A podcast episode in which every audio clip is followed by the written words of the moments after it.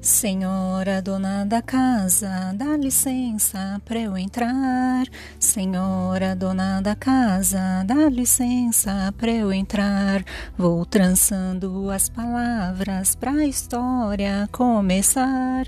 Vou trançando as palavras para a história começar.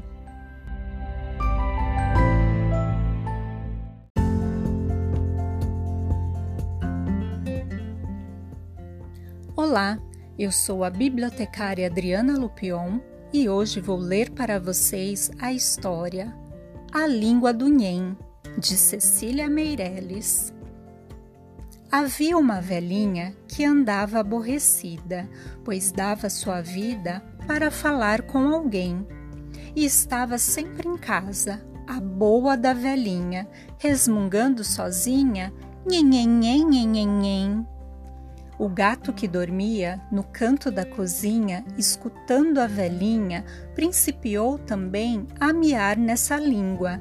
E se ela resmungava, o gatinho a acompanhava. Nhenhenhen, nhenhenhen. Depois veio o cachorro, da casa da vizinha. Pato, cabra, galinha. De cá, de lá, de além e todos aprenderam a falar noite e dia naquela melodia, nhenhenhen, nhenhenhen.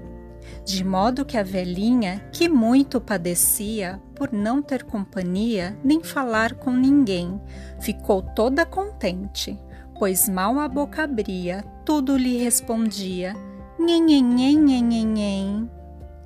Até a próxima!